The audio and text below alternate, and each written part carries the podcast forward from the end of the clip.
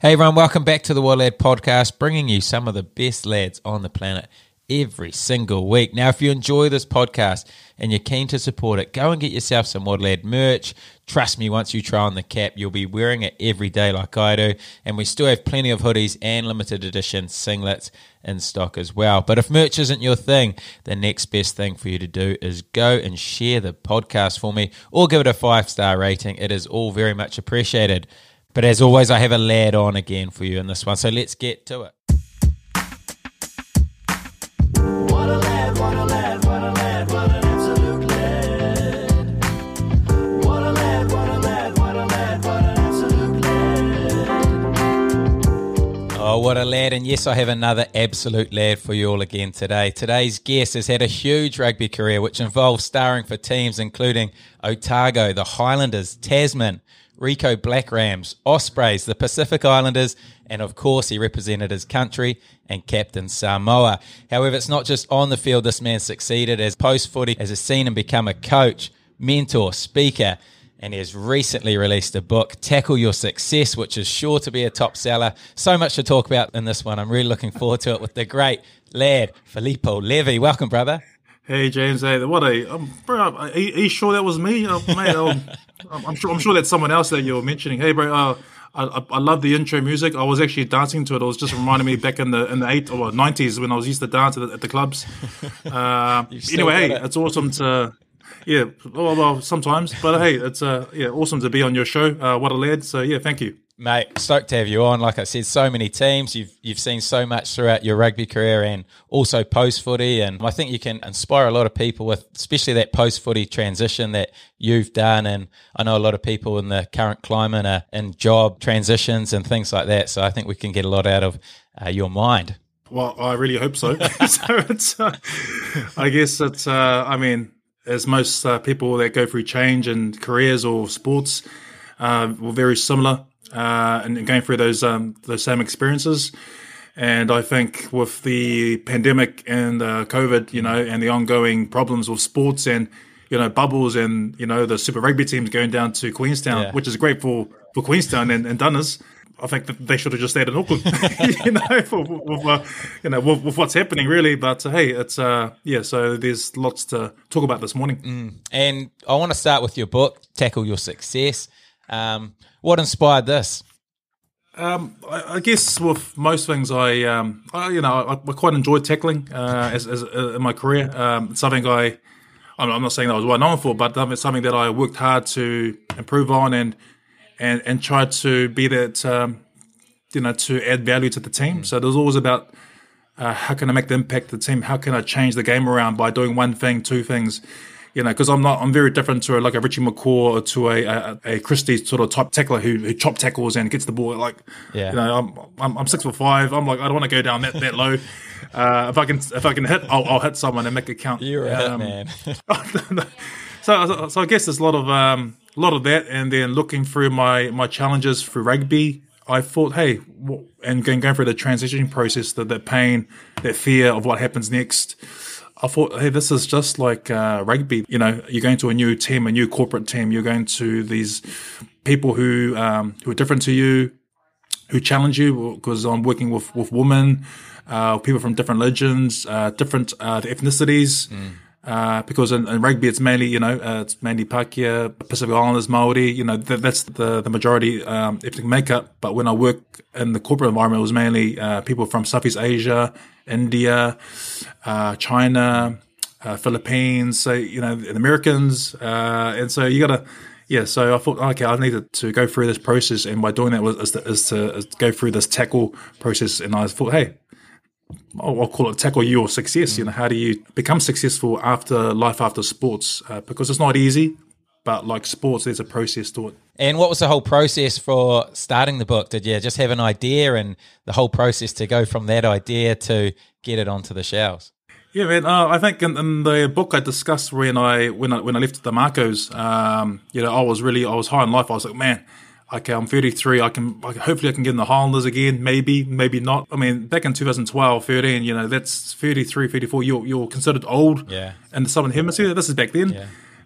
Now you got guys who are 35 still playing. But in Northern Hemisphere where I played, you know, guys are in their late 30s, 40s. So I was quite, optimistic, but also realistic of, hey, these much more talented players who are coming up the ranks, who are younger, who are hungrier, you know, they've got a crack at making the All Blacks or the Marcos or whoever, or the Highlanders. So, yeah, so I guess going through that step and then reaching out for help, because help really didn't start with, you know, it started with relationships years ago for Otago, through guys like David Gibson, who was working for New Zealand Rugby Player Association at the time, also Josh Blackie.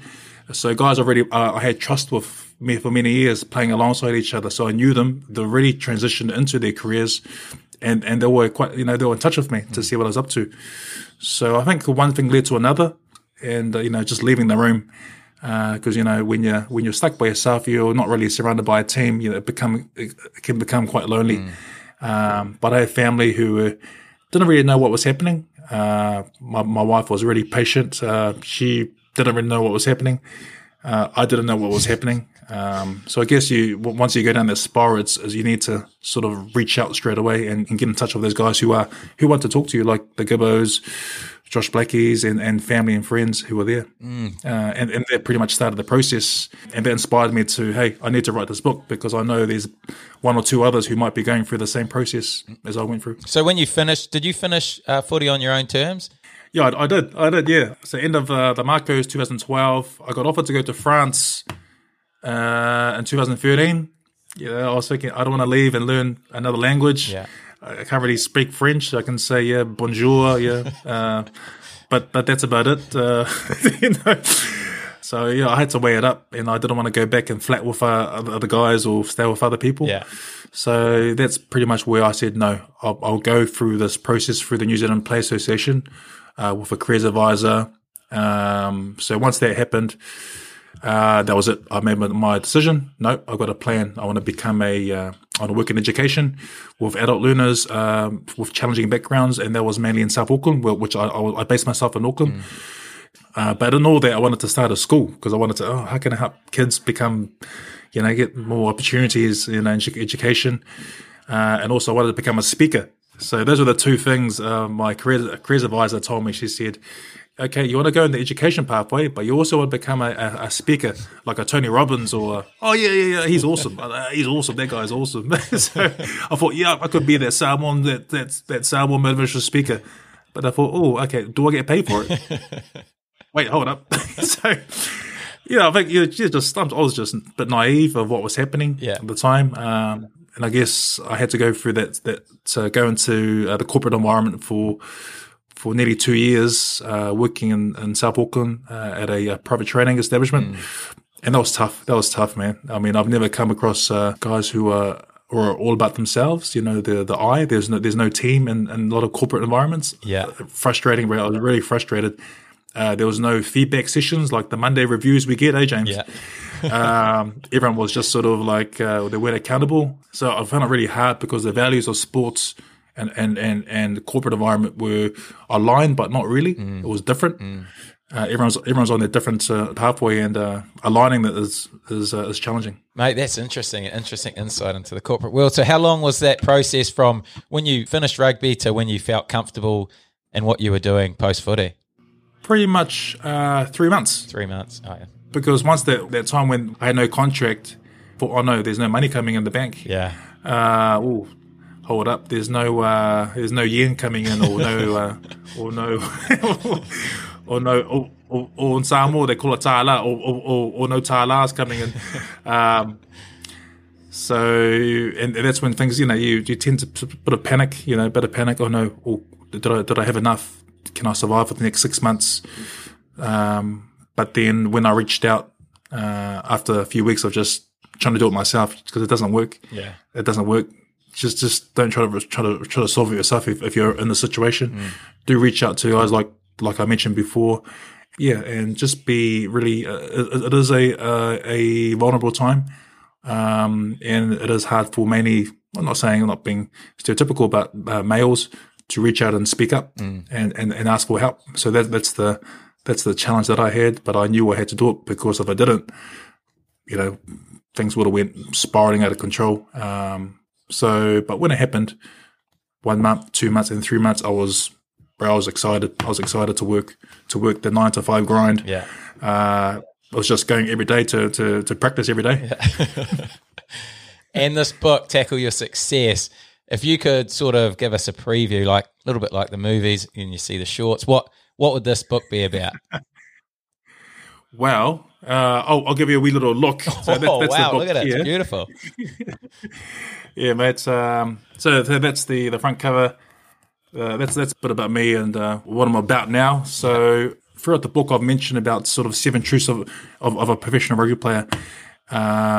So, you know, some 7 truths that you will know, James. And I wrote it last year, and it went to quite viral. And I think Marty Banks, he shared it. Uh-huh. And I thought, okay, cool. I might use that because it was trending on Facebook and Instagram. So I used that as a subtitle just here. Yeah. So that'll be quite interesting. And you know, if I was looking at some of those truths, I'll give you probably 1 or 2. Maybe 3. I'll read the book. Audio book. Audio. Amazon audio book. So I think I'll give you the first 3. So 7 truths of a rugby athlete. I mean, you're an injury away from losing your job. 100. 2, your performance is scrutinized daily. 3, you're only borrowing the jersey. Oh, 3 powerful ones. Give us the next 4. So next 4? Oh, no, sorry, mate. You've got to pay for that. You've got to buy the book. You've got to pay for that, brother.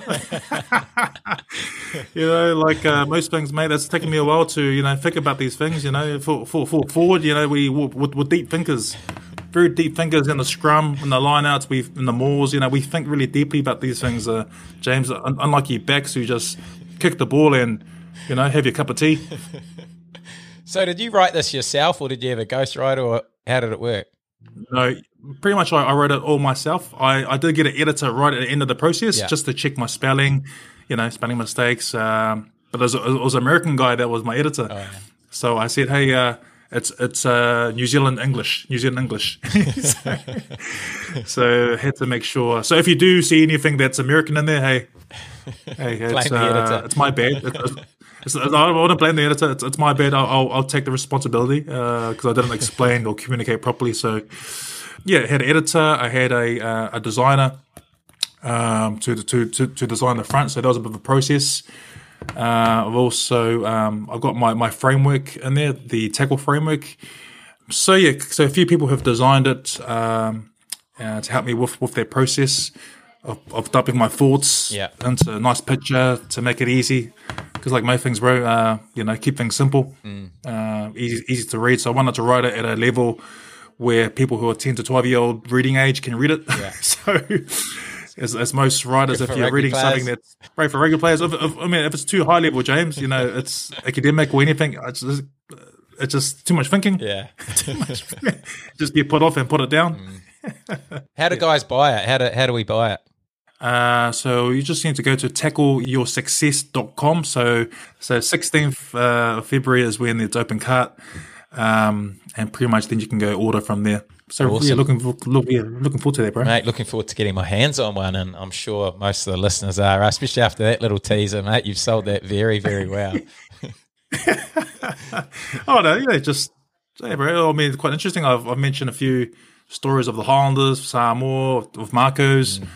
My challenges in Japan, different coaches I've sort of clashed against, and like not in New Zealand, well, a bit in New Zealand, but also overseas, just, you know, values don't align. You know, it's just really interesting. I've just had to write that and dump my thoughts and really think about these things, but also being sensitive of who they are. Yeah. And don't want to sort of out everyone out, you know, oust them out. Oh, you know, this person did this to me. You know, it's not I don't want to be like a feel sorry for me book because it's not. It's more about what happened and what did I do next. I know we're not going to be able to hear all those stories on here, but I'd like to hear a few of them, and I'm keen to hear through your rugby journey, which you played for so many different teams, so you must have some stories from those times. But like all good stories, need to start at the start. Where did you grow up? So I was my parents, when they came from Samoa, I was born in Huntley. Oh yeah, and down Hamilton. So that's where. So we were the sort of first generation when we came, and so parents raised us here, and then left Hamilton when I was young and came to Auckland, and did primary school up here, and then in Gleninnes. And then when I was 10 years old, my father decided to go to university when he was 40-odd years old. Sure. So he went to study theology to become a minister. So we packed our bags and then we drove to down Dunners when I was 10, and then pretty much stayed there. I went to intermediate down there, DNI, Dunedin North Intermediate, stayed in Upoho and Pine Hill, and then went to Logan Park High School, which my older siblings went to, so I was sort of encouraged to go there because my siblings went there. But it was great. It was great. Logan Park was awesome. Awesome athletes were there. Chris Donaldson, Mark Dickel. So you have some great athletes there. But when I got to about 15, 16, I wanted to go to Otago Boys. Oh, yeah. So that's when I made the leap, which was interesting because you're going from a co-ed school to a boys' school. Yeah. So, so I left there and I went to OBs, and that pretty much started my serious rugby journey. That's when I took rugby quite seriously. The change of schools wasn't because of rugby?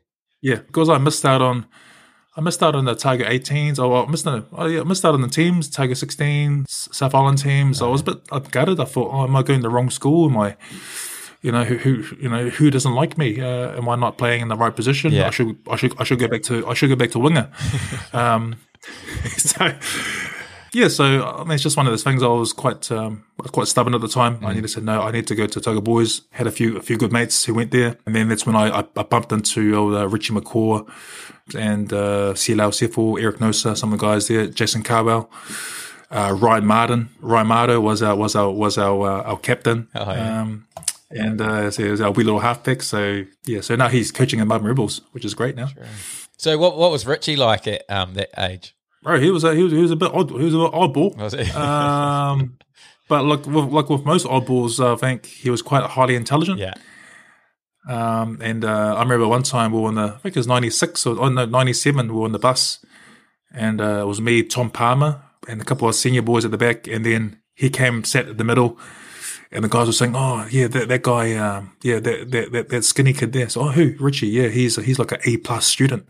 So A plus on what? A plus in physics, I think calculus and maths, and saying A, and then I was thinking, man, this is weird. And then he played, and he had a great reputation for his work ethic back then, not surprised of what he's achieved. You know, because I saw we all saw it at school, because he stole everything pretty much, from the ground up. He'll chop, tackle, steal the ball, and he'll give it to me to run. Thank you. It was but we had a great team back then, and we went on to beat the likes of Christchurch Boys, Christ College. Yeah, those guys. We actually had to play Aranoa High School in a South Island schools final. Oh, true. Went along and we won the New Zealand schools top four, which we drew with Rotorua, but we won it. So it's a share title. So we became the first South Island first 15 team to actually to have that trophy. Crazy. And what were you like as a player? Oh, bro, I was quiet, pretty much. Massive? No, I don't know. I'm not sure if it's massive. I played number 6. I was flanker, blindside flanker. Yeah. So Richie was 7. Eric Nosa was 8. So we had quite a good lethal, loose trio. But yeah, so I don't know. I guess I just run hard, tackle hard. Just use what my natural strengths were, and also to use that for the team, I guess. Did you always think you were going to have a career in footy? Not really, because I missed out on all the age group teams. When I was 17, 18, I missed out on the under 18 Otago team. Oh, yeah. When I left school, I missed out on the Otago 19 team. I missed out on the Otago schools. Secondary schools, pretty much missed out on all those teams, so national rep teams. But I did make the South Island schools team, which is cool. Which is and I guess that really drove me to set some standards for what I was going to do next. Because back at high school, I had long hair, so it's quite interesting because we used to play. When we used to play up in Christchurch Boys or Christ College, I used to hear them call me Maui. Bro, first thing, that's wrong, because I'm not Māori, I'm Samoan. I got long hair, but I'm sure Maui didn't have long hair. So anyway, So I think when I left school, I actually cut my hair. I cut off, chopped it off, and then got the old fade on. And I think that was the beginning of my pretty much my rugby career, to get focused, get tidied up, set some goals, and play for my beloved Alhambra Union Rugby Club after school. And you've still got the fade today, mate. I've still got the fade. Bro, you know what? I've been practicing during these lockdowns, bro. No barbers, so I've gone back to the 2, the 3s. Oh. Just hey, it's a process, bro. It's a process. 3 years of lockdown journey. But you mentioned you didn't make many of the rep sides, but then you did make the New Zealand under-21s, didn't you? Which was a stacked side. Looking back at that team these days, yeah, you're right. Looking back now, whoa, goodness, it was a stacked team. Yeah, yeah. So many All Blacks, eh? So many professional rugby players who made a career out of it. So was there anyone at the time who really stood out to you? Like, man, this guy's going to be good. I think old JC, Jerry Collins, oh, yeah.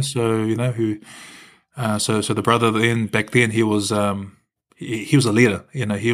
And I knew him because I played him in the regional tournaments. Yeah. And I used to clash with him because he was number 8. I was number 8 for South Island team. I don't care who he was. He was with Chris Masoi with the flankers for Central Regions. Sure. And we used to just clash, bang, bang. It was awesome. It was awesome. But, I was pretty sore afterwards. And then making a couple years later and then making the New Zealand Colts team together. I remember one time where we played Samoa Colts at North Harbour at the World Champs. And Samoa were just hammering us. They were just smashing us. And we were only up by maybe two points at halftime, and we got into the changing rooms at North Harbour Stadium, and we sat down quietly, and all I can hear was Jerry Collins just swearing his head off, meaning, are we scared?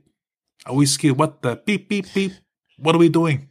And he just challenged us, he just put his foot down, saying, this is not good enough. Mm. We're not playing for the jersey, we're not playing as a team, we're playing as individuals, we're allowing them to come at us. We need to go out there and change things. Second half, went out there, pretty much rolled up our sleeves, mauled them, really, we pretty much grinded them out in the second half, and when we won by about, by 15 points, which wasn't by much, but the Samoa team were, like most of them played rugby here in New Zealand, so they missed out probably in Colts. So there's always that motivation to smash us. So we all, most of them went to the same school as everyone else. So I think there's that motivation there as well. So it's very hard playing against the brothers, going to school here, because there's extra feeling there. I think Jerry Collins really stood out as a leader to really say how it was, and everyone just listened. Powerful Jerry from a very young age, and then you made. Yeah. Otago year 2000, so what's that, about 22 years ago? I know how much rugby's changed in the last sort of 10 years. I can only imagine how different it was back then. So what was it like for you going into the Otago environment as a young fella 22 years ago? Goodness me, yeah. So after the New Zealand Colts, I didn't make the Otago NPC team. I was in the Bees, the old Killer Bees, the Otago Killer Bees. And then halfway through the season, I got called into cover in the NPC squad, topside, and then I got called in again to reserve against the Canterbury team, which was a Ranfurly Shield game, and that was exciting. I was, wow, this is Ranfurly Shield. You got both teams were pretty much full of All Blacks and players who played for other countries. And I'm going to play at the old Jade Stadium or the old Lancaster. Yeah. And in the first 10 minutes of the game, John Blakey got injured, a lock, or Beagle. So Beagle got injured the first 10 minutes of the game. They said, Filipo, you're up. What? Oh. By then I was just, I'm 20. Well, I was 20, 21. And I was just looking around. I was just, admiring I was just soaking in the atmosphere because it was a packed stadium. It was probably 30,000 there. I was just, wow, this is awesome. And then he came off, and I had to go on and mark Todd Blackadder. Right.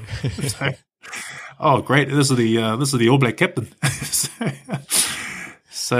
And then not long after I came on, Carl Hammond came on after me. So one of our props got injured. I think it was Case Mewes got injured. So we both came on at the similar time. So Yeah, that was an awesome game. So, and then we lost in the last minute. You know, Caleb Ruff scored right in the last dying minutes of the game to win against us. So, but I guess that was an eye opener of really high performing. You know, playing at a high level with All Blacks and other internationals. And I guess that was a stepping stone of really wanted to push forward and reach high goals. Yeah, did you get a lot of confidence out of that game, and did you feel like you'd earned your teammates' respect after that performance?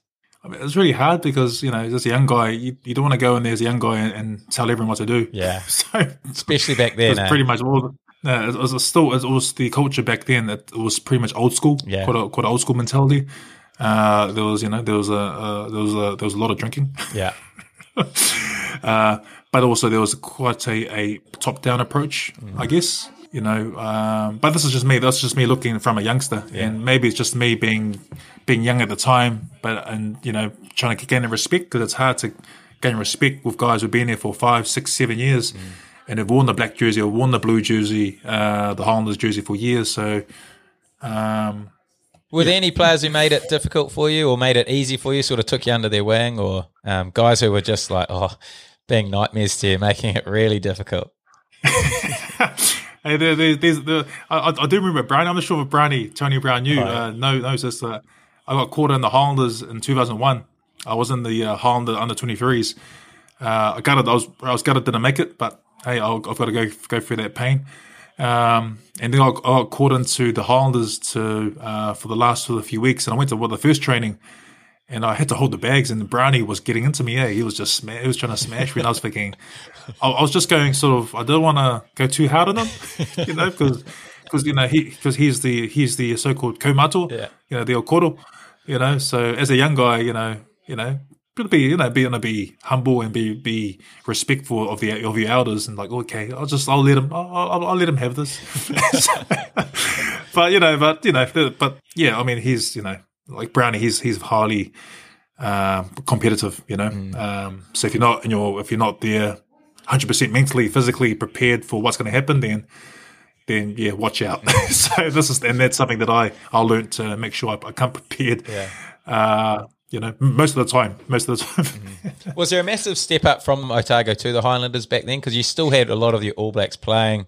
So, yeah, the back end. So 2001 was when I made the NPC team, Otago, and that's when Laurie Mains came in the picture. Oh, yeah. So old Laurie, one-on All Black coach, Otago, and coached over Cats in Super Rugby in South Africa. So he had a reputation as a hard man. I didn't really know who he was, only by watching the old All Blacks in the 90s, mid 90s. Yeah. So, and I knew he had an interest in me.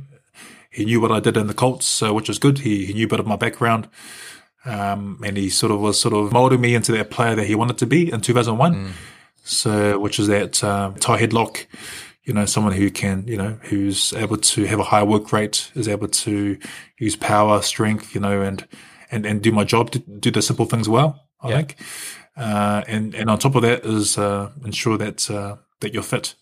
So, and when I say fit, there's a different level of fitness with Laurie. And I think and he was known for, in the All Blacks, is for his 150-meter sprints, which I came accustomed to for a couple of years. So, so I guess that was the biggest thing for him, aerobic capacity of players, to have the aerobic capacity to last the distance and more, but also the mental toughness at the same time. As a young player, looking back at it, I can see what he was trying to do.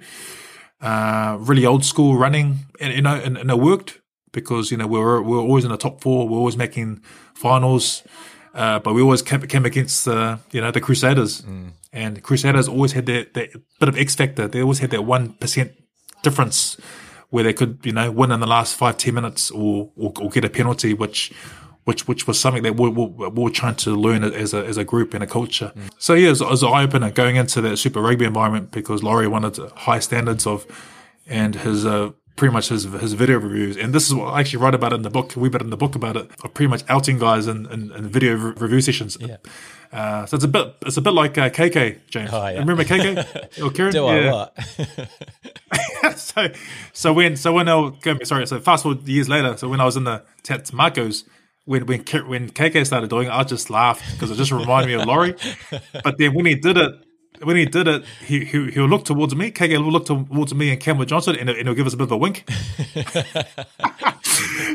So here's us in our nearly mid-30s, yeah. And saying, thinking, yep, we had that, keep going. So, and in some ways, I think as young guys, I think males, we need that hard line approach, we need that accountability. But now it's coaches now need to have it and adapt to the player. So I think that's what I've learned. Yeah, definitely. You're right. I mean, that hard approach isn't for everyone, but it does definitely work for some people. You hear when they look back at their times with KK, some people loved him, some people hated him. It was just depending how much feedback they could handle. I loved him. Yeah. It was awesome. Oh, me too, mate. I found him good value, mate. He would not beat around the bush with telling you how you played, eh? Yeah, I think there's a perception that this generation are quite soft, which I don't think that's true. I don't think that's true. It's just that different generations, different technology, different culture, different the society is changing, people are changing, we're becoming more diverse. So I think the likes of KK, we sort of need that KK now and then. So it's the old. Good cop, bad cop. Yeah, 100%. It's playing, but also, you look at the great teams across the world to Manchester United. To look at Ferguson's, his successes. And I was watching one of his movie. He mentions about going really hard on a couple, but then being soft on others who may be the ones who actually cause trouble in the team. Yeah, because he was that was Cantona.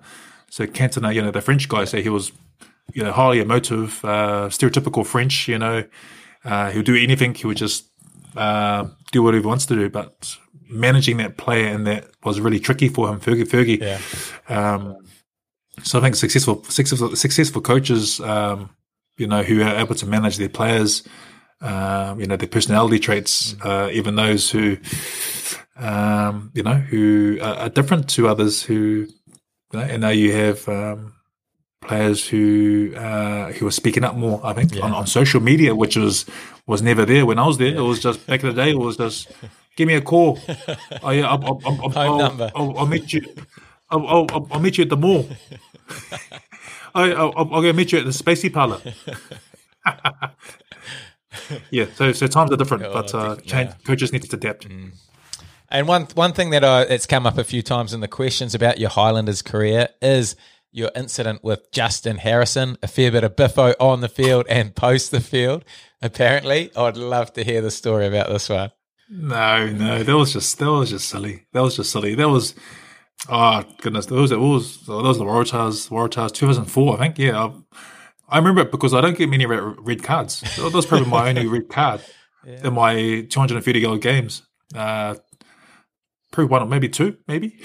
Hey, it's not a bad stat, eh? Not a bad stat, James. Stat one or two. For someone who hit as hard as you. Very good still stat. Not bad. You would have had a few more these days, I reckon. With the I was pretty close in Japan, because in Japan, when you tackle hard, they'll straight away you'll give you a yellow card.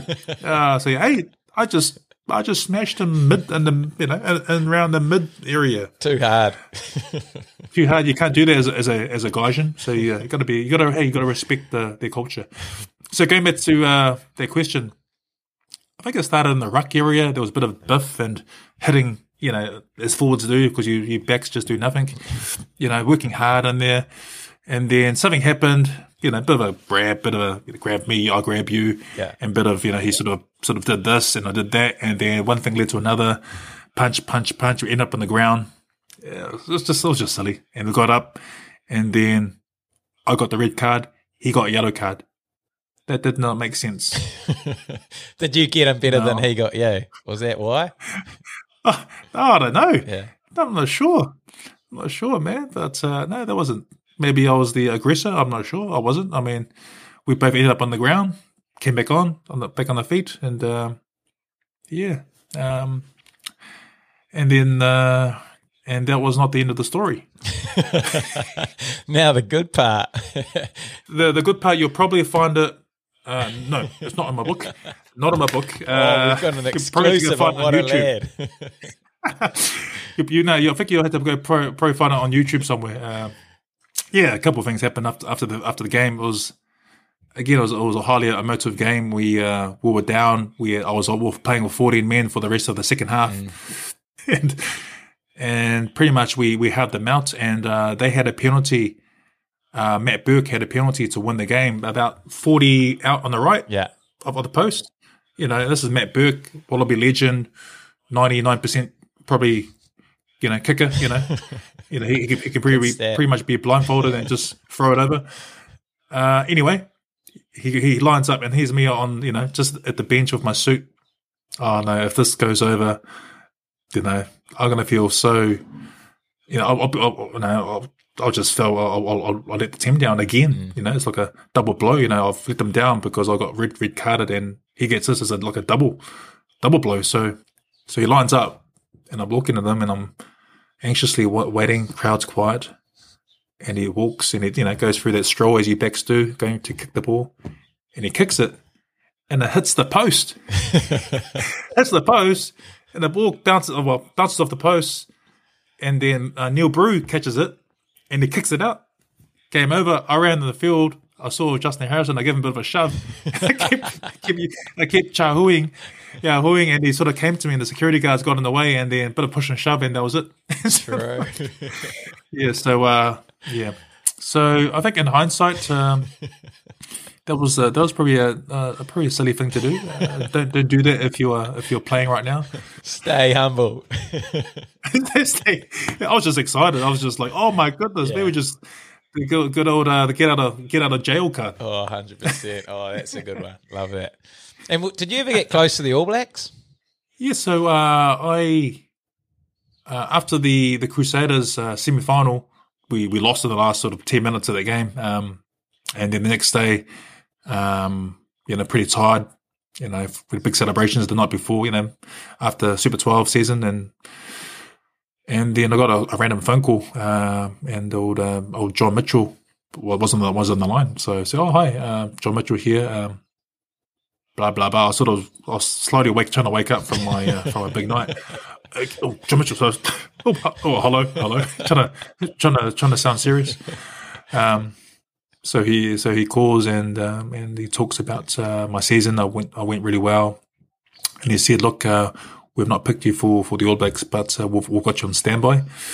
I said, "Oh, hey, awesome! I thank you for the opportunity. Yeah, cool, blah blah blah blah." And then that was it. So back in my head, oh yeah, cool. If there's an injury, I'll be in the team. And I went back on. What was it? Super Sundays. Back on the Sunday, and then Monday, and then recovery.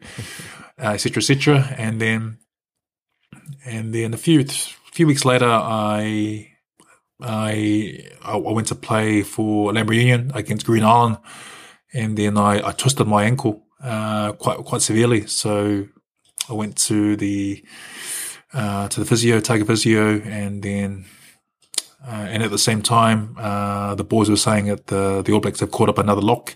Oh. So I knew. With our conversations, that would have been me. So I think the lock was Norm Maxwell. He got injured in the 2002 game. So the game coming up was against the Springboks in Wellington. And I'm just taking it from the call when he said I was on standby that I was the next one to get in. So, so I waited 1 year, 2nd year, 3 years, 4 years. Am I still on standby? Bro, am I standby? Well, by then, Graham Henry took over. Oh, yeah. So, as most things were, you just go through this. Okay, yeah, you go through this. As most players, they think, okay, what's next? Yeah. So I think you got to just find what's next. So I always had a vision, to play for Samoa as a youngster. Always admired, the 91 team, 95 and the 90s, they were great teams. So spoke to Michael Jones, and then one thing led to another. So I met with him. he had a vision for the team, and then I tried to play for Samoa, and then and that's when that journey started for Samoa. But before that, I played for Pacific Island team. Yeah, that's right. In 2004, so that gave me a bit of a sort of view into the international rugby. What was that team like? Because that was teams from all the different Pacific Islands coming together. How did it all work? It was a special team. Mm. It was just, I was in my sort of early 20, 23. And all the guys, 80, 90% of the guys were playing for Samoa or for Fiji or for Tonga. So they've gone through the years of pain, of hurt, of no money, of not getting paid, paying for themselves, the trials, all these issues I was hearing, because it's something I did not experience in New Zealand. Yeah. Here everything, the system here is everything's done, well, professional, off field is taken care of, 99% of the time, and then players just focus on what they need to do on the field. Mm. However, in the Pacific Islands, it's quite complex with the political environment, but also the cultural environment as well as values as well. So money is not a big driver for players to come back play for the islands.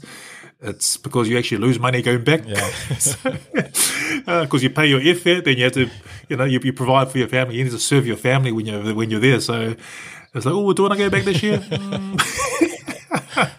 So, and then getting in the team, making the team, I was so happy. I was stoked, and I met the likes of Semo Satiti, who was a captain for Samoa, to Seru Rambini, who I played with the Highlanders in Otago. Yeah. Seru Rambini, he's passed away. He's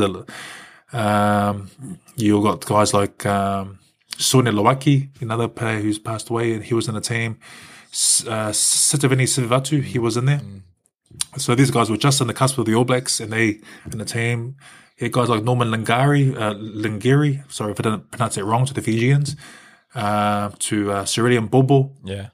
Like every time we used to play like Fijian touch, waste of time, bro. You ain't gonna get the ball from the Fijians.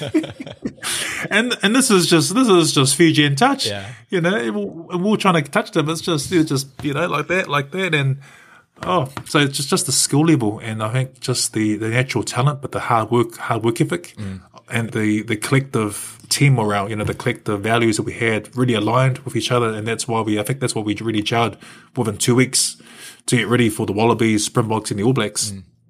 So yeah, no, that was a special team, very different to the minor Pacifica team, because majority of them have not played for the islands. Where most of these guys are, were born in the islands, raised there. They know that they've gone through their hurts, and so they had the extra motivation to really do well for their Pacific Island team in 2004. And there's some freakish talents in that side, like you've already mentioned. Was there anyone who you're just like, wow, this guy is an absolute freak? Oh goodness, there was just too many. Yeah. Too many. So it was quite funny, James. Bro, we had a simple game plan. So we had Tonga. We had Samoa and Fiji. So those were our three main attacks. So Tonga was pretty much same way. Pick and goes, power. So pick and goes in the middle, power through the rucks around there. And then Samoa was runners, you got your runners, you got your, off the 10 or off 9, coming off there. And then Fiji was wide to wide.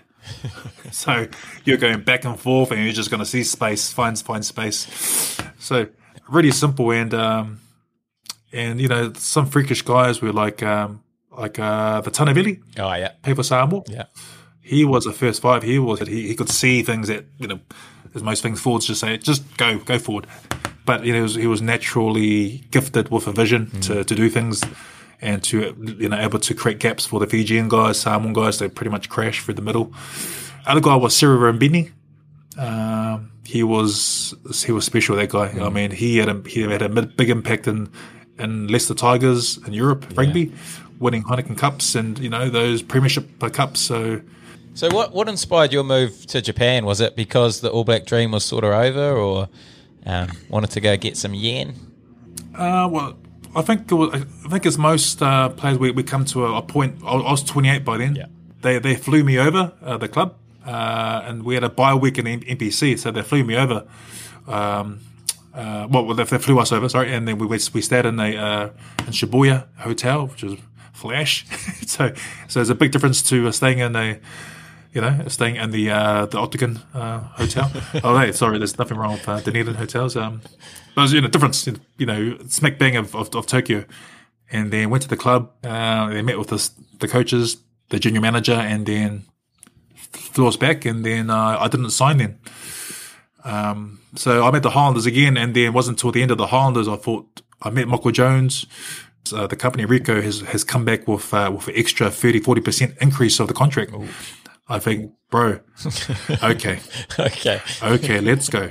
This is it. So everything was sort of, you know, it's a bit of that the domino effect, you know, sort of, you know, or that's old, you know, the old the snowball effect, you know. So like everything's working. Okay, I need to take this because it's a bit of momentum for my career. There's a shift here that's happening. I need to make a decision now. So signed the contract. It was my last year for the Highlanders. And pretty much went to Samoa, so it was a change of new things that were happening at the same time. Exciting as well, you know. Got married in this whole mess of the situation, and then so I went to Japan. Tough for my wife, not easy. And then second year had an Australian coach, was quite difficult, but you know it was just, I think there was misalignment with who he thought I was. Because we've never met each other, so I didn't know who he was. Mm. So there's a misconception, or he had another idea of who he wanted as in his team. Because he was now the head coach, He decides to pick his team. Because he wasn't there the year before when I signed the 2-year contract. Oh, yeah. So that could be quite challenging as a player when you're on the outer. You're like, oh, okay, this is not nice. Mm. But you know, and I wrote in a bit of detail in my book about it, what happened. Nice. And then, so you went to Ospreys. Was this because of the relationship with the Aussie coach? No, I just thought I done my job there. I wanted to go to France or go to Europe. I was getting too skinny in Japan. True story. I got down to 110 kgs. What were you? What were you going there? 120. Yeah, was about 122 at the Highlanders. Yeah. so I've gone from 122. Down to about 110, and that was lots to do with a lot of, we ran lots. We were long trainings. I haven't run. We used to bike around Tokyo. I mean, I loved it. I was so fit. I was just, maybe I should go back and play for the Highlanders and say, hey, put me at number 10. Anyway, it was just I wanted another goal. It was sort of nothing to do with the coach by then, but I reached my goals for the team. You know, and then and Ospreys were a team that were able to bring me in because Alwyn Jones, who was the lock then, and as another lock that was there, they were playing for Wales, so I was able to come in and take over, and that's when I met those guys like Alwyn Jones at Ospreys. He was only 22, by then I was 29, you know, 30, and I met up with Filipo Levi. He was still playing, 36, true. You know, player coach. Marty Holler was playing. Yeah. He was there, or Chiefs, Waikato, All Blacks, and Jamie Nutbrown was there. Good Kiwi crew. So there's quite a few Kiwis there. And Andrew Hall. Andrew Hall was the manager. Andrew Hall, who's the blue CEO. Oh, yeah. How do you find it? How do you find the rugby, the lifestyle over there compared to Japan? Bro, you know, one training... I was just, we went up to the training grounds, and I was just running, and I saw on the table, and there was a like a jowl, like a hair jowl, just on the table there. And so I went up to, I'm not sure it was Marty Holler or Jamie Nutbrown, and I said, "Bro, who's hair product?" And he said, "Bro, that's Kevin Henson's and some of the Welsh boys." So. And I was thinking, bro, if this happened in New Zealand, man, you'll be the laughing stock of the team. You'll be, you know, the boys will just, they'll just have you, you know. And that opened my eyes to the culture in Wales, because it was all about the look, it was all about being a celebrity, but also another thing that got me was. was that they were as dark as me. You know, I'm brown, but these guys were like a dark brown, dark tan brown. I'm thinking, man, are these Samoan guys in Wales? Where do they get that? How come they're so brown? so that's where I came across. A lot of them were tan. You know, were tanning salons. You know, getting their tan on, which is all good. Hey, it's healthy look, and you know they look great. They look. You know, they look like the brothers. But apart from that, they were great. The Welsh guys were awesome. They had a brand similar to New Zealand Rugby. Loved to run it. Ospreys were one of the top teams back then with Cardiff, and you know we used to play the likes of Munster, the Heineken Cup. Yeah. That was an eye opener at that really intense level. Playing is really closely matched to playing international rugby, playing against the Munsters, playing against Ulsters, teams around Europe. How did that compare to Super Rugby back in those days? Did you feel Super Rugby was more or less intense than the big Heineken Cup matches? I think with the Super 12, what I've experienced is that, and I think the Super Aotearoa and the Pacific are going to experience is that the local derbies are hard. It's hard. It's hard because it's fast. It's dynamic. It's powerful. It's quick. Yeah. It's highly skillful players in New Zealand, and that's because of the coaching and the talent we have here and the hard work. And I think that's the big difference. I think, and you can't really compare because Europe is similar, but there's a intensity in the set pieces. There's intensity of scrumming for the extra 5-10 seconds where. In New Zealand, it's crouch, bind, bang, you're in, and gone, yeah. Ball's gone, because the backs, apparently they want to play, the backs, so we just give them the ball. So that's the big difference, I think, is the set pieces. I think the line-out scrums were a huge focus, and I think probably because I think the body shapes of the European, they're quite tall as well and quite lanky. And I'm not saying not as physical, but there's just a different dimension because of their physical bodies, and also along with that you have different guys from Romania, these big guys coming in, who love to scrum and prop, and then you bring in guys from Tonga, from Samoa, who played and mix that, and you got big bodies. Yeah, so pretty much you got a team full of internationals. So that's where the big difference is, set pieces. The other one as well was the respect for the kicker. The kicker went to kick the goal, a penalty. It was quiet, really quiet. And here, New Zealand, it's like we boo. Jesus, like, hey, but. Yeah, this is all really, really weird. Eh? It's just odd. Yeah. It's just really weird. I mean, they should respect over there. Over here, it's like we try to put them off, but I'm sure, as you know, as a kicker, it actually makes you a better kicker. Yeah, prove these guys wrong. Yeah. And so there's a big difference, but I think going back to the local derbies, that's tough. That's going to be the toughest games I've played against the Crusaders, the Blues, Chiefs, Hurricanes. They were tough and... But now they're playing them back to back, . So, but I'm sure with the new technology they have, the new milkshakes they're drinking now, they're able to recover in 2 days. I'm not sure. Back then it was spades and a bit of a pie. We're done. Let's move on. So, what inspired the move back to New Zealand, and to Tasman? Pretty much, I came back from Europe. I went to Europe to Nottingham. I went there. Who were playing in sort of the championship division, just below the premiership. So I had 2 years for Newcastle Falcons in the premiership, and I came back here for the World Cup, and then I played those 3 games for Tasman in 2011, a couple games, played for Samoa, and then I went back to Europe by myself, and I didn't want to do that again. So I was sliding with a couple of mates, and then then I came back in July. And then Tasman were looking for a lock, and I signed a 4-year with the Marcos.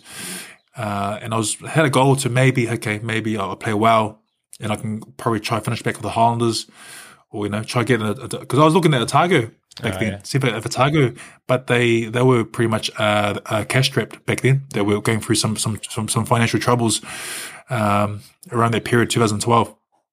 So Marcos with all that all those sponsorship were able to get me on board, and so that's when I came in, and I had a vision to, okay, I can play well here, give back, because I drawed it the year before, and then I came back to the Marcos, and I knew that Kieran Kenny, he entrusted me to be sort of a mentor for some of the island, for some of the young island boys in there. Yeah. I think the Jordans, who was at the Big D, Big Te Rira, Kevin Bati. Yeah. Who else was there? Rex. There's Rex. You got Kolomatangis. And then mixed in that, you got some of the some of you guys that were there. Some of the local lads were there. So just I think me Campbell came in as that sort of that try to settle things for you young fellas. Just I don't know. I guess because we're at a stage of our life that we were okay. We'll give back the best we can, and then see how far we can go. Well, you've definitely done that. Look at where Tasman have got to since your little stint. What an impact you had. Yeah, no, thank you. I was sort of happy to leave Tasman. I mean, I wasn't happy we lost to Otago in the semi-finals. I was like, come on. But then a year after that, I was driving somewhere and I couldn't watch the final. And then I was listening to the final, and we the Tasman won that final in 2013.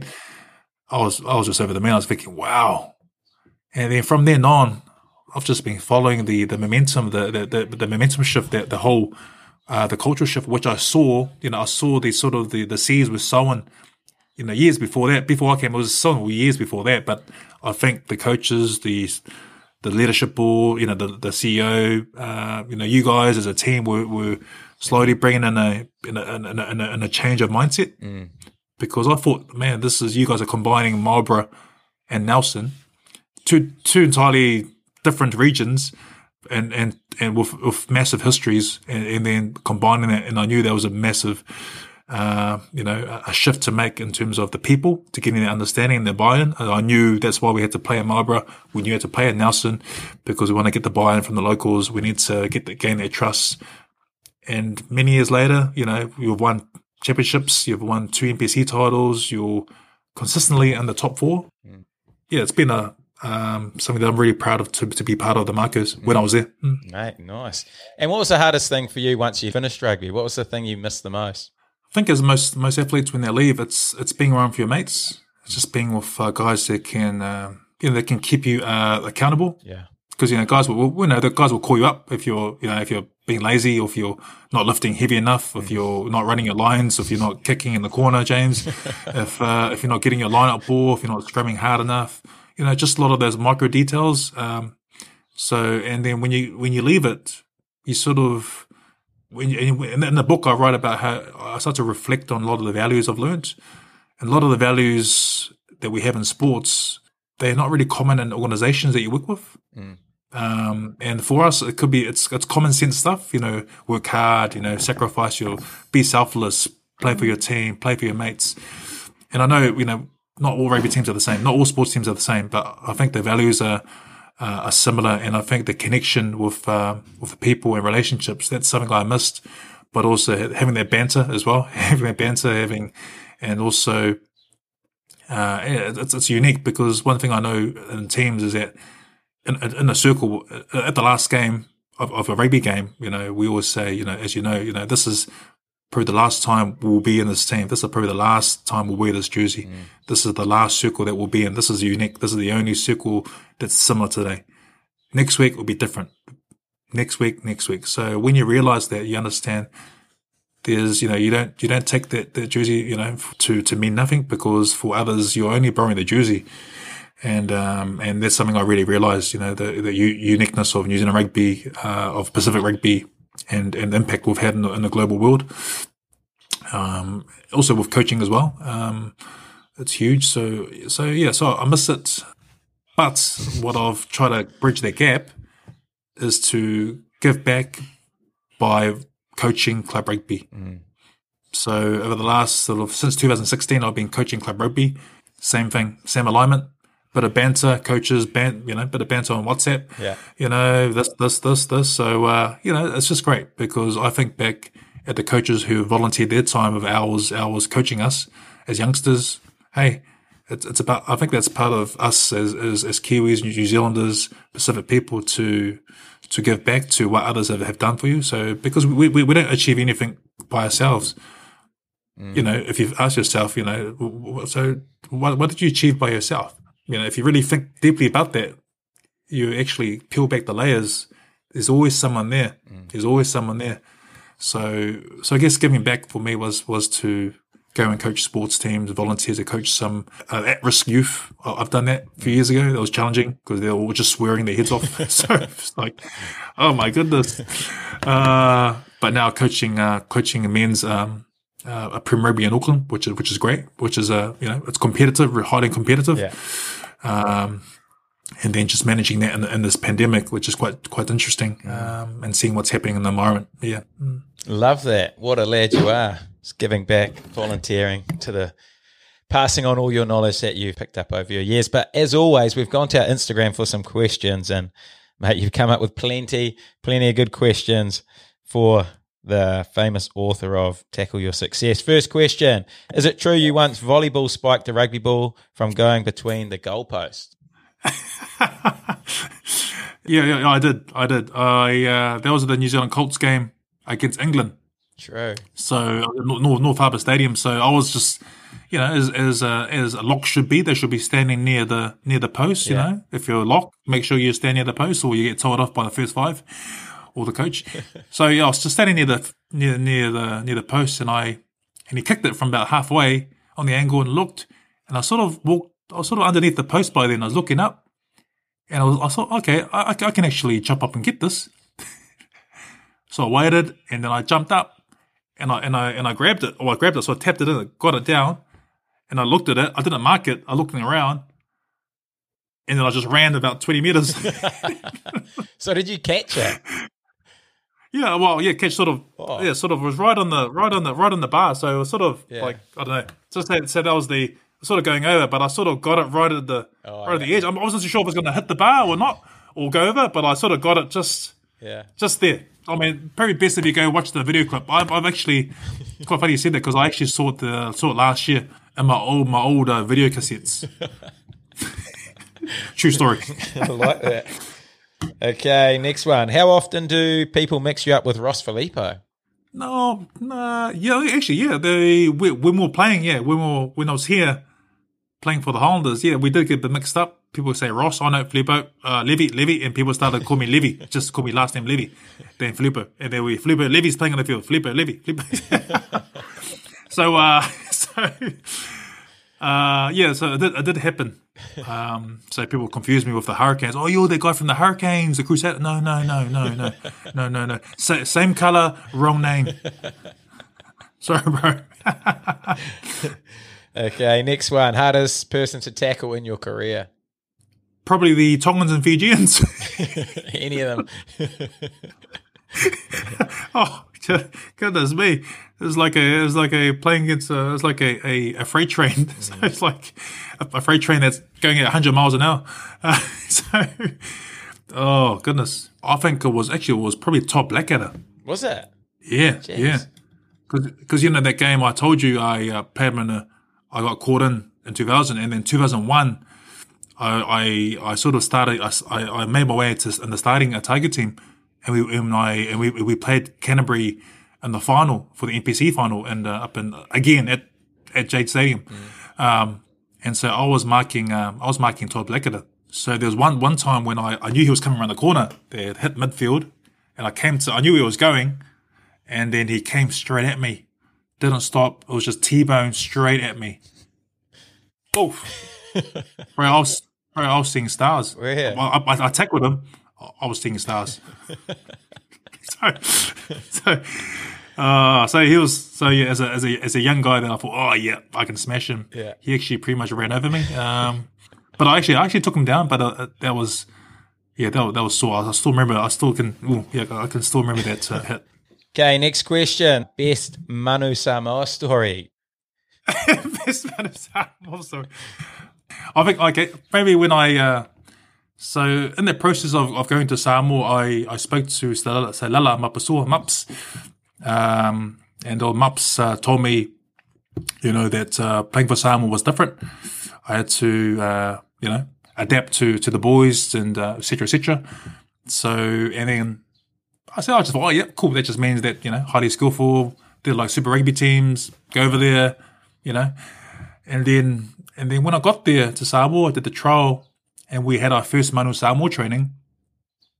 We were going for a warm up, and we did the old four corners. You know, there were four corners. You know, one ball here, one ball there. You know, you pass left, stay right. What is it? Pass right, stay right. Pass right, stay right. Pass left, stay. Anyway, and well, passing the ball, and then in the drill, there was, I counted probably like 6 or 8 drop balls. Mm. This is an international rugby team. And then and in the training, I said, Maps, bro, what's happening? And he looked at me and he said, welcome to Samoa. So in my head, I'm thinking, oh no.